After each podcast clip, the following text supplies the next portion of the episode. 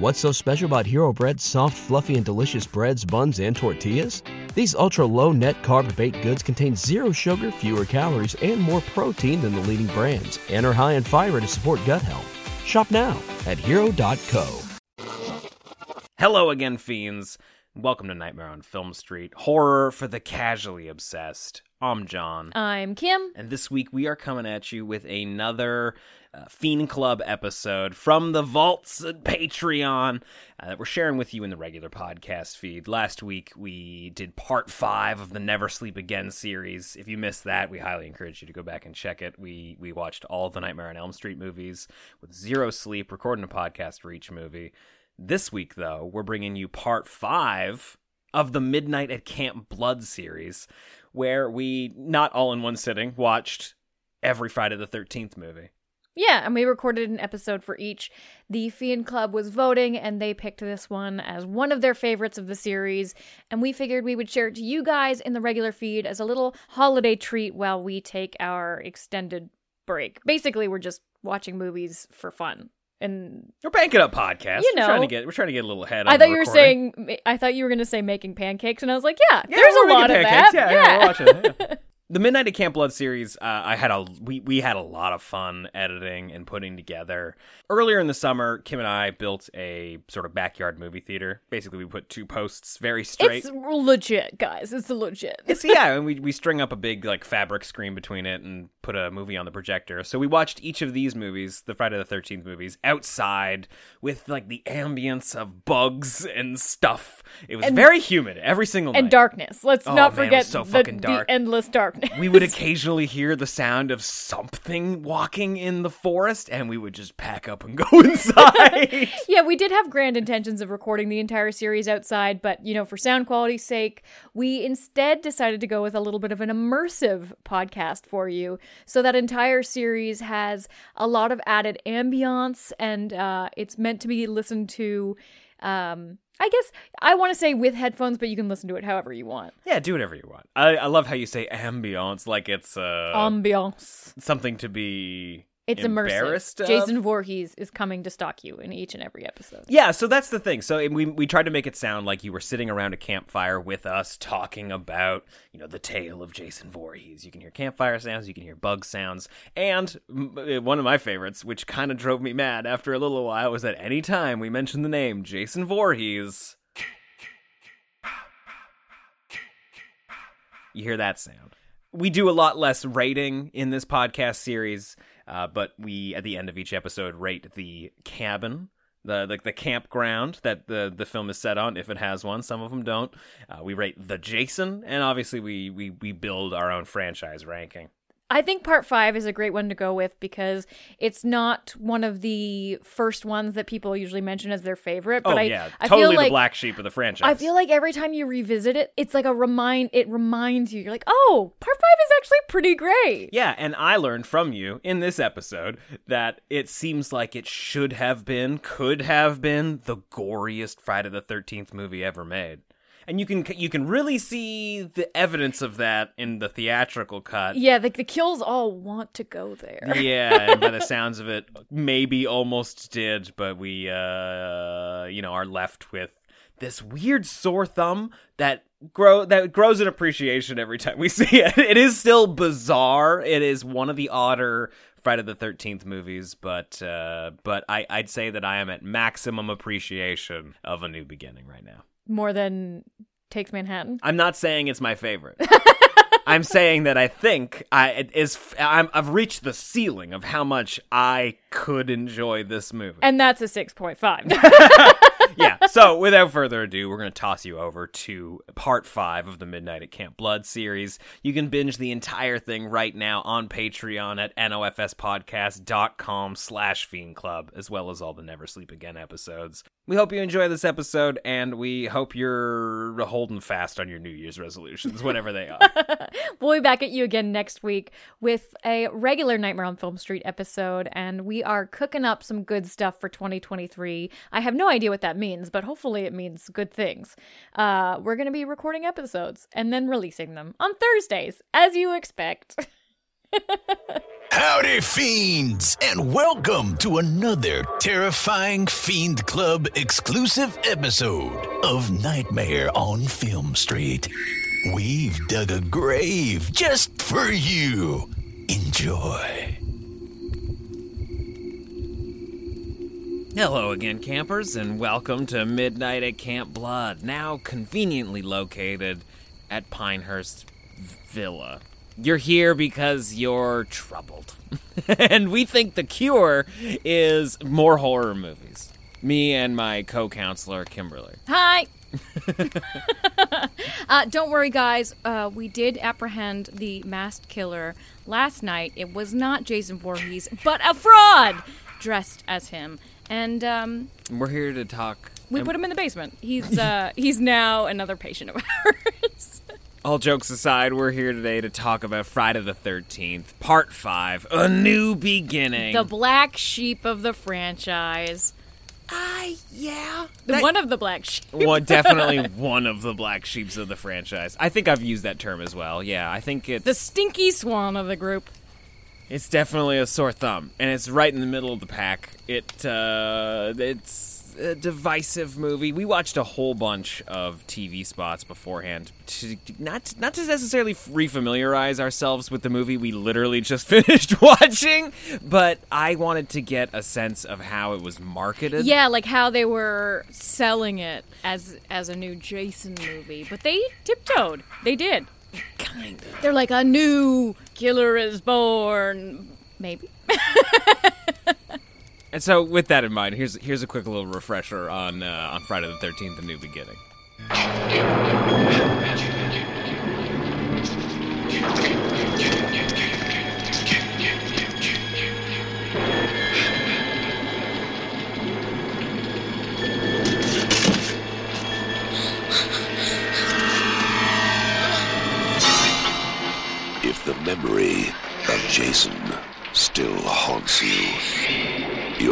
Not alone.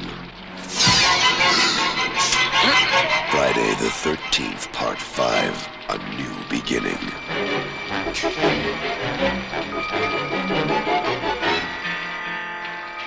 Severe trauma at age 12.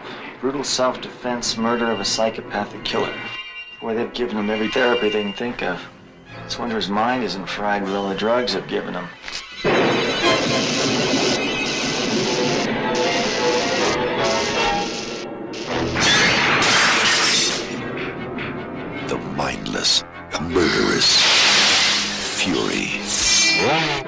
That was buried with Jason has been reborn. And suddenly, terror has become child's play.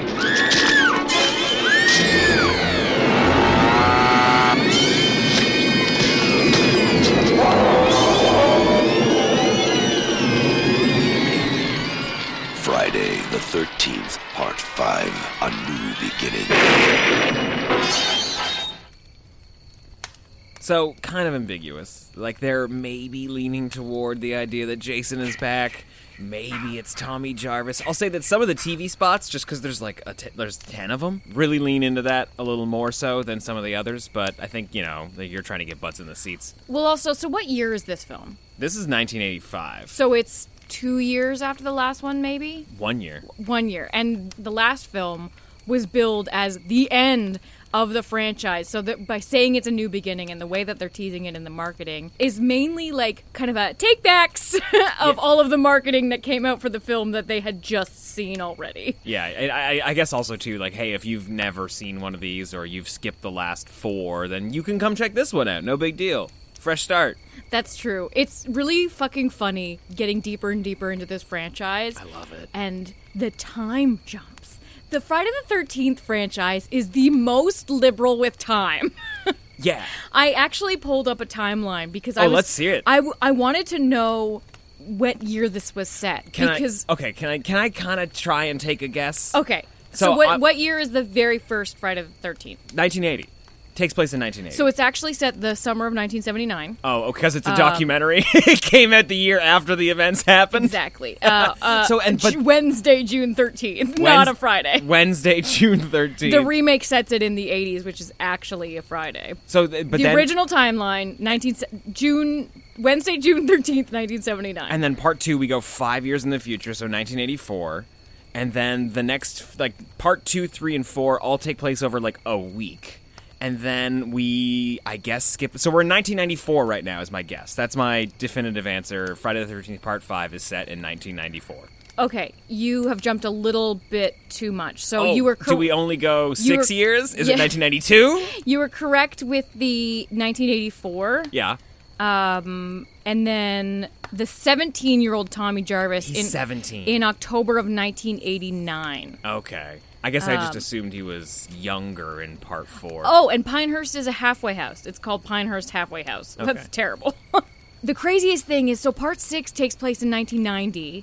And then from that point on, we're in like the mid 90s. Oh, yeah. A New Blood is 1997. It's craziness. yeah, because we're it's always like five in- years ago today, seven years ago. We're so far into the future. Jason was always in space. Uh, the Friday the 13th, part five, A New Beginning, set in 1989. Is that what you said? yeah. Released in 1985, is currently sitting at a 4.7 out of 10 on IMDb, 18% on Rotten Tomatoes, and 2.4 out of 5 on Letterboxd. Again, uh, I'm, I sound like a real broken record here. Watching these movies outside makes them way better. Because I, in my in my memory, part five, at least like the last time we did a franchise rewatch, like part five was, if not the bottom, second from the bottom in my rankings. Who like it, you know remains to be seen if it's gonna stay there. But I liked it more this time than last time. I did too. It's definitely not campy. It's not Crystal Lakey. And it plays out more as a who done it than a Jason Voorhees slasher because there's there's no killer killing. It's it's all kind of POV and weapon shots and Yeah. And the killer's not revealed. I mean, we all assume it's Tommy Jarvis or that weird furtive guy Roy who keeps making weird glances at the camera. You know, I think in the interest of keeping the conversation similar to the movie, we should just pretend Roy doesn't exist until the last five seconds of this conversation. How would we do that? but it's kind of a gift that the, a new beginning gave back to the franchise because the, the biggest complaint I always have about any franchise movie, any franchise slasher, is that the, you only get one who done it. Like the first movie is always so rad because you don't know who the killer is and you're just trying to figure out who the fuck it is, right? Like Yeah, like Scream is constantly chasing the the Yes. the whodunitiness of the first film. They, they've kind of figured out how to make it a whodunit every time, but it's never as good as the first one. yeah, the whodunit is always weaker and weaker, weaker. yeah, yeah, yeah. yeah. So, but it's it's crazy that they were they figured out a way, for better or worse, to give you another whodunit. I don't know that they really tip far enough into making Tommy Jarvis a believable uh, villain. Well, Like- because their method is literally okay. Well, we just won't show him for a half an hour. yeah, it, that's it. Like they they could treat it like a werewolf movie, like, right? where the fuck was he? well, oh, you're talking about the third act of the movie where he runs off. He's just gone. because they, they they could have definitely uh you know uh had moments where he woke up in the morning and he's and they're just like it looks like you haven't slept all night and he's like I don't think I did like I I, I went into bed but I woke up standing in front of my window like we could have had at least some conversation about him acting weird overnight and being sleep deprived Yeah, because he's really nothing. No. he's a prop in this film. He doesn't say anything. He doesn't do anything. He just is. Yeah, he is uh, walking, talking self defense class. That's all. Anytime somebody shows up and like punches him on the shoulder more than once, he he defends himself. He overreacts and he he treats it as though they are attacking. So like that's the, like oh he's a crazy kid who knows how to throw a punch. He must be the murderer. It's really weird that there was no mention of his sister. Like, I'm surprised No. he didn't visit him. He just like looked longingly at a photograph of his family, and I guess we're supposed to assume they're all dead. pretty much. Yeah, uh, he's he's the survivor of a horror movie. You pretty much always assume that you're the sole survivor. The weirdest thing I think about this movie is kind of the styling. Did you get this weird like grease vibe out of it? Everybody is not in the 1950s. well, there are two greasers. well, and also the diner and the boyfriend with the waitress. The periphery of Pinehurst is the set of Grease. They, they're making calls on the future, Kim. They're trying to say that in the late 80s, early 90s, we will go back to a 50s renaissance. I wonder what year Grease came out. 1975, 77, oh wow. What about Grease 2? 82? Hmm? I'm just throwing a number out. I have no fucking idea. Well, my phone's on airplane mode because it fucks up our recording, so we'll never know. That's true.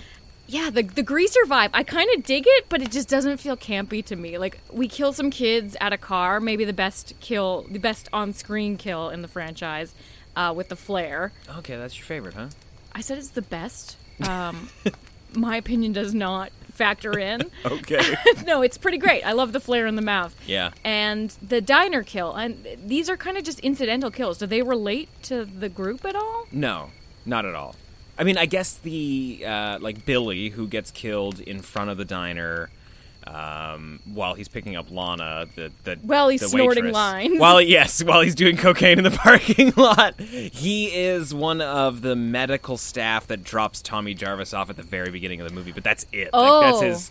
That's just his connection to the movie. Okay. I don't think any of the kills are related whatsoever, and that's one of the weakest parts of this movie. I think is that they don't they don't understand their killer. They're just like, oh, we need people for him to kill, and like that's true. there is quite the body count. Like the periphery characters alone are six plus deaths. Yeah, Because there's That's a lot. Yeah, Oh, there's yeah. the two greasers. There's the waitress and her boyfriend. There's Ethel and Junior. Oh shit! And then Uh, there's oh, and Demon the- and his girlfriend. Demon. Oh, Demon and his girlfriend and the other ambulance attendee. Oh yeah. There's like so many. Wow, that's almost ten people that have no ties to the to, to Pinehurst whatsoever.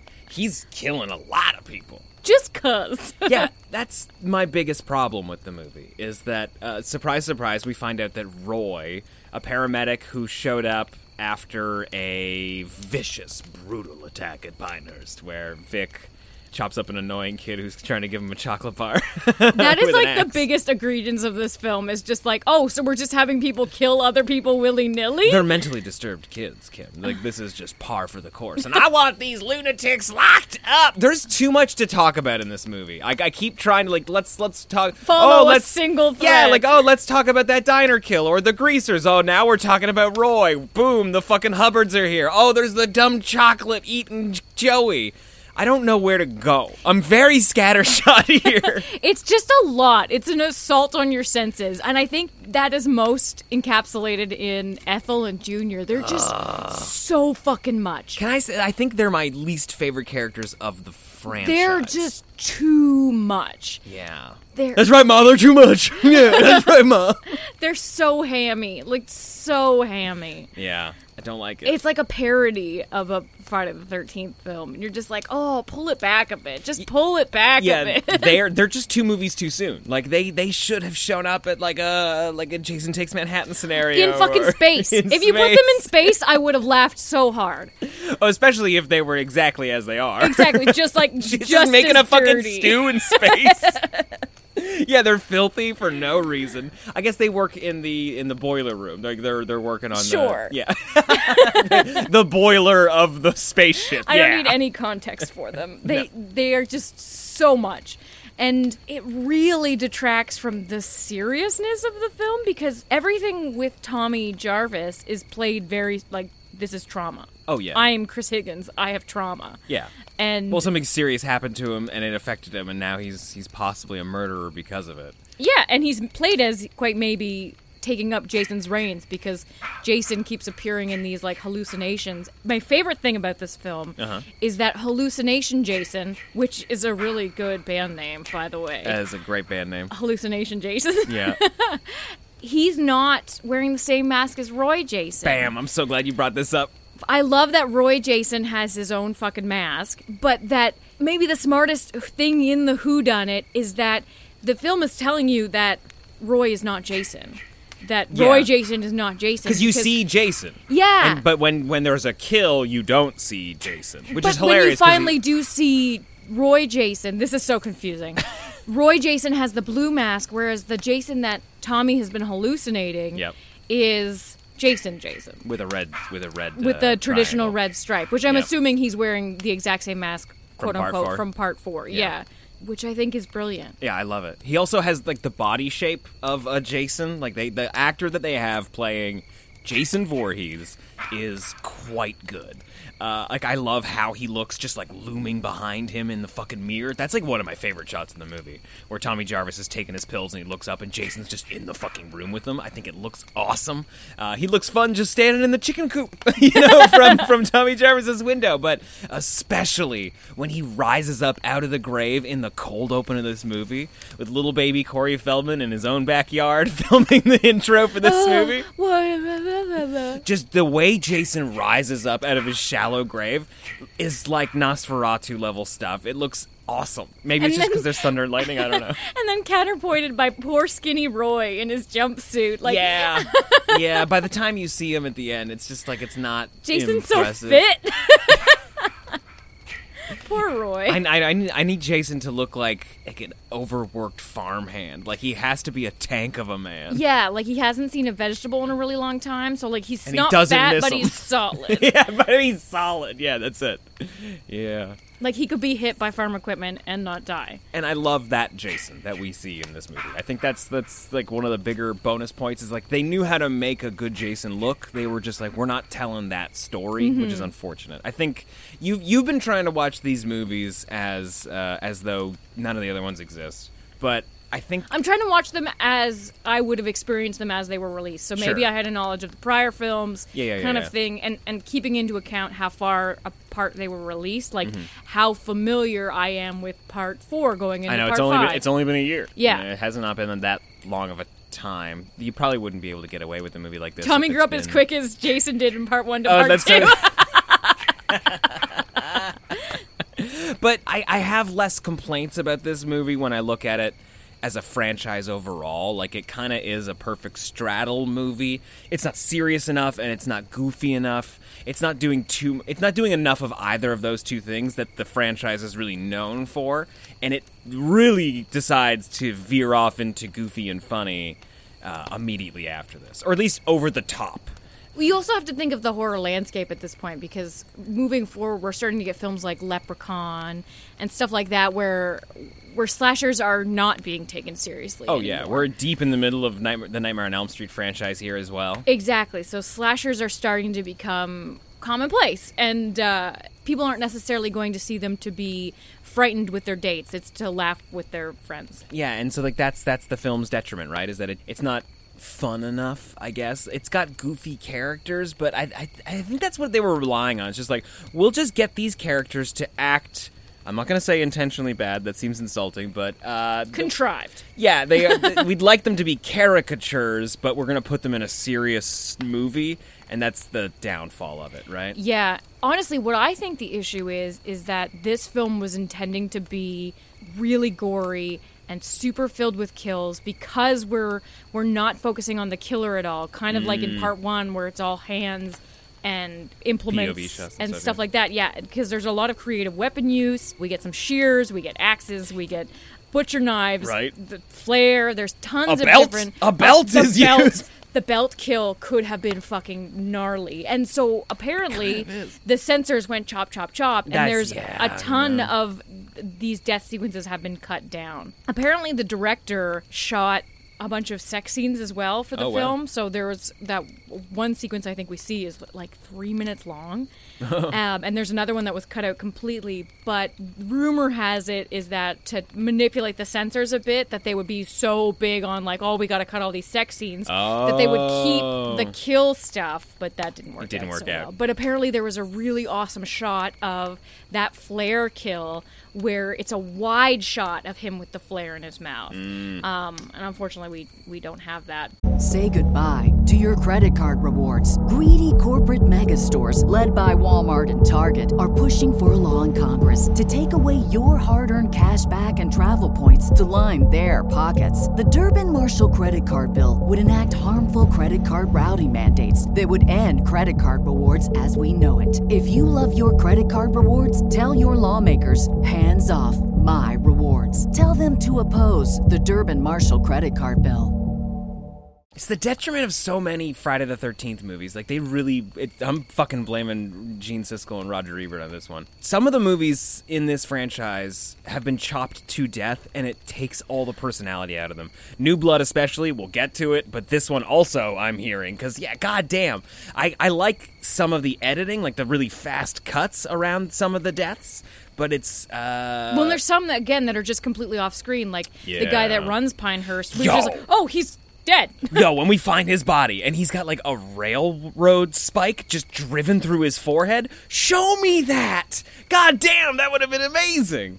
Yeah, and like there's some disappointing moments too where Jason does the shears kill to the girl on the blanket, and we finally see her. He's just got her eyes. So he, here's the thing. I, I, I think you're right. I think you need to be able to see what's happening there because he definitely stabs her in the eyes with the shears. Yes. And then closes the shears, which is brutal. Like but when you see it afterwards, you're like, oh, I thought he cut her head off. Yeah, or just like yeah, that's that's kind of exactly what I was thinking. Either he cut her head off, or like he he jammed it into her chest or something. Grandpa gets the same kill at the end as oh, well. poor grandpa. It's, I think it's also just easy to like throw that makeup on the eyes, you know, and call it a day. But it's it's if you had have seen that, it would have really Had emotional weight because grandpa is the only now living family member for Reggie, who is one of one Oh, of our favorite final. I didn't even necessarily think of that. My ah, grandpa's great. I love when because we kill his brother Demon. We go visit his brother Demon for some reason. I love Grandpa. Grandpa's great. It's sad that he dies. My favorite is that uh, when he asks Reggie to, or no, sorry, when Reggie's asking, like, "Can I go see my brother? Demon's gonna be in town. I really want to go see him." He goes, "I don't know, man. May- maybe we'll see. I don't know if that's such a good idea." And Reggie just like storms off, and he's just like throwing his chair around. He's huffing and puffing, and Grandpa just starts laughing, like, like in a real cute way, just like, "Oh, I remember being, you know, eleven and twelve, and just like everything was the end of the world." And he just like hugs him and kisses him. Reggie the reckless. Reggie is really good. There's actually a really good moment too um, after Pam has discovered like everybody's missing when they go back to they go back to Pinehurst after visiting the brother. Pam's going off to find everybody and she's like, "You, you need to be in bed by the time I'm back." And and Reggie's just like, "I will." Yeah, Like, he- you're just like, "Aw, little Reggie." yeah, he's, he's he's Reggie the reckless, but he's he's a softie. Yo, his brother Demon is a weird addition to this movie, but he's great. Why does he have so much food in his fucking? That is the van? right. Like, you want an enchilada? You want some egg roll? We want a slice of pizza? Like, he's got a whole restaurant. His death is the most tragic as well. He never gets out of that shitter. No, I don't love that. Uh, I, it, totally understandable. You know, you're you're gonna prank your boyfriend while he's uh, in in the outhouse by shaking it.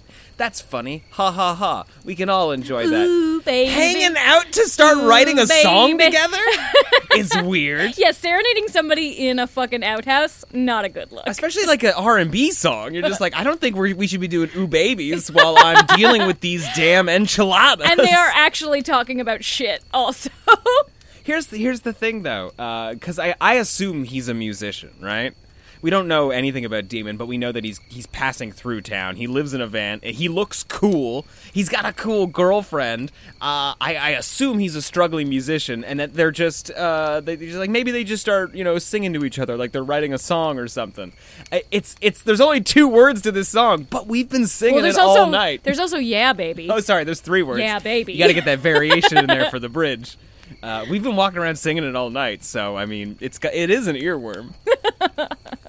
it's a shame we never got to hear it on the radio. Uh, we moved on a little bit from the gore, but there's something I wanted to mention. People don't really enjoy part five. They're like, nah, fucking Roy. But can you imagine the public sentiment if this was the goriest of the Friday the 13th films? If this was the darkest and That's had the point. best kills? If this film had the best fucking kills, people would be like, that fucking Roy!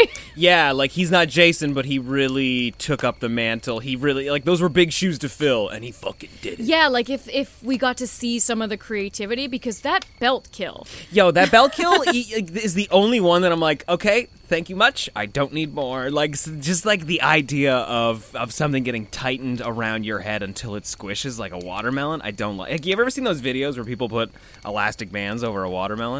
I don't like that. Yeah, it's just like you just keep putting elastic band after elastic band after elastic band, and eventually the watermelon explodes. I don't like that. Yeah, that's what happens to his fucking head. So like that's the only one that I'm cool with them cutting down. Everything else, give it to me. I want to see it. But um as much as I hate the Hubbards, I do like. Uh, Were the Hubbards? Hubbards are the, the crazy rednecks that are just making stew all day. Okay. When Ethel Hubbard gets killed, I kind of fucking love it. I think it's brilliant. Uh, I, I just I think it looks The tomato. That's right. Yeah. So like the hand comes crashing through the window, meat cleaver in the face. She squeeze like we don't see it, but we you know she squeezes a tomato in her hand, which is obviously her brains. Like that's that's what we're visualizing here. I think that's genius. But also, I think we do this with Billy as well. Uh, right before he gets uh, killed in the parking lot, where we just like zoom real hard in on the eyeballs, uh, which is like a straight George Miller move right out of Mad Max. It looks so awesome. Give us some fucking fear. Yeah, fear. I love a bulging eyeball crash zoom. That's such a specific thing, but goddamn, is it amazing every time. It's because we've been watching Texas Chainsaw Massacre. Hell yeah, you, you got a chainsaw thing, you've got an eyeball thing. I do. Unfortunately, I don't really have a Roy thing, but you're, I think you're really onto something there. Like, if this had have been the goriest one of the franchise, we no one would be rolling their eyes at it. And they were, I believe that they were going for it because Yeah. the the kill count. I think there's 22. That's a lot of deaths. people. That's a lot. 22. And I mean, a lot of them are just like, yeah, some greasers drive by and their car doesn't work, and a waitress fucking gets scared by a poor cat. That poor cat. Oh, somebody 100% threw that cat across Oh. the camera. I was so upset. That cat hit that fucking table. It was like plonk. I think that might be one of my favorite scenes of the movie, the whole diner sequence. And maybe it's just because of the pink neon lights. Like, I think, just think it looks rad. I think it looks awesome. I don't think they're particularly interesting characters. Um, I like the diner sequence too, and I have no reason why. I guess Lana's. I like Lana. Billy's just. I don't know. Something Billy about- looks like he's a bad boyfriend. I don't know anything does. about him, but I do not trust him. He's got a muscle car that's not in incredible shape. I think it's the receding hairline in the in the leather jacket. He's I'm like, too old to be going out and doing cocaine on a Friday night. the two do not go together. You look like an investment banker. you look like you're going to talk to me about stocks and bonds. Oh, it's crazy. It's crazy. The Roy thing is also just bullshit. That's the problem. I think story wise, they dropped the ball with Roy. It makes zero fucking sense. Whoa. You just got really passionate about Roy for a minute there. I thought we were like on board with Roy. No, like I'm on board with I'm on board with the idea of Roy, but uh, just to at the end of the movie be like, oh yeah, it was Roy. He had all these newspaper clippings in his wallet. I think he I think he was trying to be Jason. Yeah. So he, we find out, is you know he's the paramedic who shows up to take away the body of Joey Of at- Chocolate Bar Boy. of Chocolate Bar Joey at Pinehurst. Now I will say this is maybe headcanon, but I do kind of like I did have like a oh poor Joey moment when uh, he goes to help the girls with the laundry and he gets chocolate all over the white sheets. And then when he's dead and they've got a sheet draped over him that is just ruined and covered in blood, I think it's the same sheet that he stained with chocolate. And something something about that is just like so personal and just uh, human that I it love a really hurts. detail. Yeah, might all be headcanon. Who knows? If I, I'm gonna watch it again. I believe it in my heart of done. hearts, I'm looking for a chocolate true. stain next time. Whether or not it's true, I believe it in my heart of hearts. Yeah. Uh, th- and, and anyway, so like Roy is the paramedic who shows up to pick up this body, and we do have a lingering shot of Where he's like, Roy "Oh." looking off into the Like he's never seen a body before. Yeah, exactly. And like, okay, cool. So I, I, you know, as a viewer, you're like, we're establishing a boy has died. Well, also the fact that we've given paramedics names this early on in the in the film, like okay, the sheriff, fine. We've dealt with cops in the franchise before. Mm-hmm. Yeah. Cops have had names, generally throwaway. But the fact that we're like, oh, Roy, it's it's that when they're cleaning up the greasers and, and the sheriff is just talking to himself about the murders like uh we got a real fucking sicko out here on our hands. And, roy's, Roy's just like you talking to me? yeah you talking to me sheriff? And it's like no roy. He's like oh i'm sorry. I thought you were talking to me. Like what the fuck is that? Like it's just to remind you hey there's a guy named roy here. Don't be surprised when you see him again at the end of the fucking movie. Uh, and it- yeah, the, the the sheriff shows up to Pam, you know, grief stricken, so one of the only survivors of the Pinehurst massacre of 1989. It's me, Pam. There's a lot of that. There's a lot. Of, it's me, Pam. But uh, the, the, the sheriff's just like, yep, got Roy's wallet here. Turns out he was Joey's father. Oh, I don't know what the hell happened, but yeah, apparently seeing the dead body of his son that he's neglected all these years, why he left him, we'll never know and lived in town. and lived in town, it decided to kill everyone. It doesn't. I don't know. The motivation is wrong. It's the same motivation that Pamela Voorhees had. It's just poorly written. Agreed, but he kills a whole bunch of people that are unrelated to Pinehurst. If his if his thing was just like It's just a I- rampage. it's It's spree. yeah, It's not. It's just weak. You know, like it's not. It's there's not enough there for it. Like I, I think the psychology of Roy is piss poor, and I think they could. You know, like it, maybe maybe we would care less if the kills were better.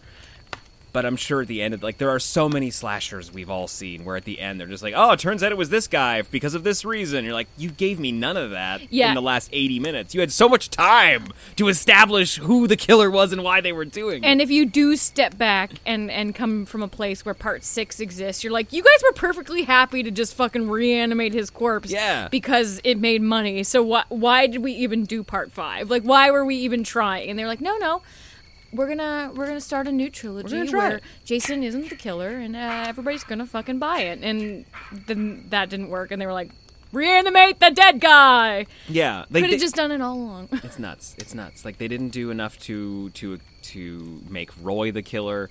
They didn't do enough to make Tommy the possible killer. oh, the ending where like Tommy's like, mm. And then there's also that. Like it's there's ambig. if Tommy was gonna be the killer, he should have already been the killer. yes, like it, I don't understand how this is the thing that's going to finally tip him over the edge. But it's it's ambiguous from part four through to the end of part five whether Tommy Jarvis is going to be a killer. I know, and then they're like, "Oh, Tommy wasn't the killer; he's the hero." And then they're like, "Oh wait, no, Tommy Oh, might maybe be a killer maybe again." now he's he's finally crazy enough. Fuck. Yeah. Yeah, it's unfortunate. Um, I do think it's I do think it's a good movie. I, I think it's fun. It's uh, it's not fun enough, unfortunately, you know. But it is, and like that, and that's that's kind of the definition of a black sheep. It's just like, hey, you know, like if you if you spend a little time with him, get to know him a little, he's not so bad. And that is kind of how I feel about part five. I, and I think too, after this viewing, I might be more likely to pull it out of the box than I would have previously. Like when we when we look at the whole franchise, and you're just gonna watch one, I probably would have initially been like, "Eh, we don't need five. But as a standalone, not bad. As not a bad idea. Yeah, and and the other thing is you still get Jason. Like you still get some Jason. Also, in terms of it being like a black sheep, this is one that you could show your non-horror friends when they're like, "Oh, let's watch a slasher movie. It's the summer." Oh, that's true. You could show them this, and they will have no idea what's fucking going on. That's true. Yeah, and and regardless of whether or not they've seen another Friday the Thirteenth movie, they can totally follow along. They get it. Like the whole idea is like, you know who Jason is. Don't worry, he's not here. like, that's that's the movie. Well, you don't even need to say that, really. Oh man. All the furtive glances will tell you everything you need to know. uh, is it is there even a point in rating the like the camp? There is no camp. It's just Pinehurst. yeah, Pinehurst is not. Uh, They also have a barn, the bane of our existence. I okay. I'll say at least on on critiquing Pinehurst, it's not in a great location, and we all know the most important thing is is location, location, location. is there It's- even a lake? I don't think there's any. There's definitely a river nearby, uh, because what's his face goes to wash up. Oh, true. After they have sex, uh, but it's located right next door to a family that you absolutely want nothing to deal with. Yeah, they are one soup away from the Texas Chainsaw Massacre. I, you know, okay. If if if we can sort of step away from talking about the camp a little bit, we can talk about the campers. We didn't say a goddamn thing about Violet, and she's awesome in this movie. I love Violet's hair and her terrible dancing. Yeah, but hey, it's it's of the time. She's trying to dance the dance of the future, baby. but I yeah, just it's true that we are in the future. She is she is ahead of her time. I just love that she's obsessed with music and like like super obsessed with music. She always has headphones in. She's never not listening to music. That's a cool thing for her character. It seems like the other girl, uh, whose name I do not remember, is obsessed with old movies because I saw her watch a old movie once right before she died.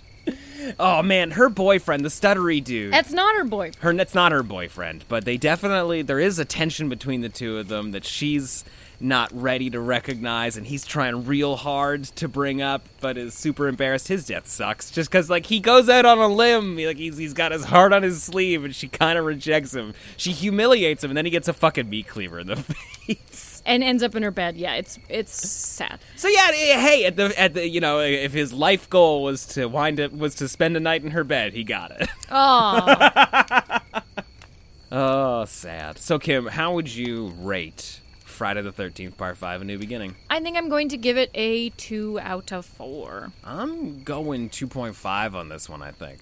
Uh, I would have thought to I'd rate it a two two out of four, but I still think it's pretty. I still think it's pretty good. It's not 100 percent one of my favorites, but I'm putting it ahead of part three in my franchise ranking. Wow. I'm really not a big fan of part three. yeah, I don't really like Man, fuck, it's either. tough. It, Chuck and Chili are great.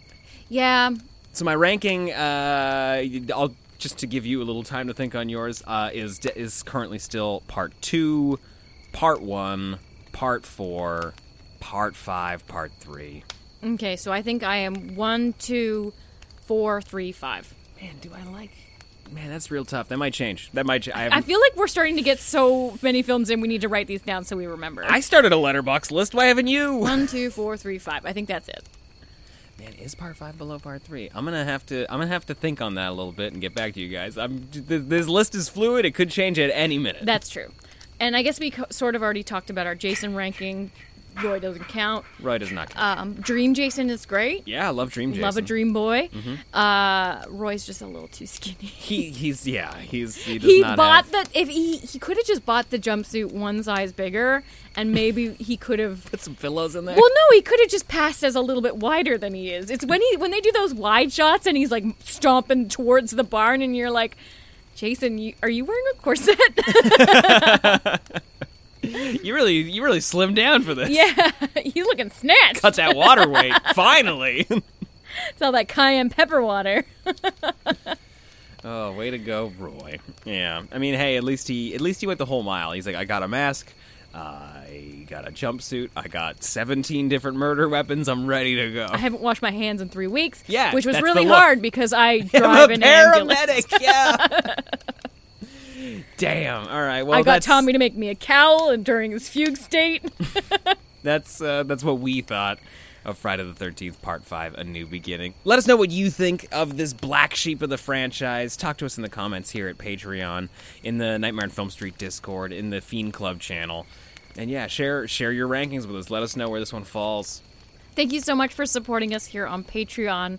Nightmare on Film Street is a labor of love and terror, and we couldn't do it without you. Everything we do here is done by John and myself. Yeah. All of the ambiance you're hearing has uh, been John editing in the late night hours in time to get these out every Friday. it's been fun. Um, and I, I, I think we're getting addicted. I feel like every every bonus oh, podcast we Oh, yeah. do now is going to have some weird fucking sound effects because it's just so good. Yeah, we some sort of interesting thing. We we talked. We, we've got some ideas for like a Halloween franchise rewatch, but I mean, the, What the, are we going to have? Rustling leaves constantly? the timing is not. I I don't want to give away the surprise right now, but the, the, the timing is not right because we're going to be releasing these Friday the Thirteenth episodes into October, unfortunately. So that'll be more of a next year thing. Uh, I'm I'm looking forward to seeing what we do for like the Hellraiser franchise rewatch. Are we going to just like start, you know, Lots of chains. lots of chain, lots of chains? We have to scratch off at, at least an inch of our own skin per episode. And we have to say we ha- we can't stop recording until we solve a Rubik's cube. just faint, faint screaming in the background. Like we're just like at the gates of hell, waiting in line. oh boy, uh, we'll be back at you again next Friday, Camp Crystal Lake time, with another episode of Midnight at Camp Blood. But until then, I'm Kim. I'm John. Stay campy.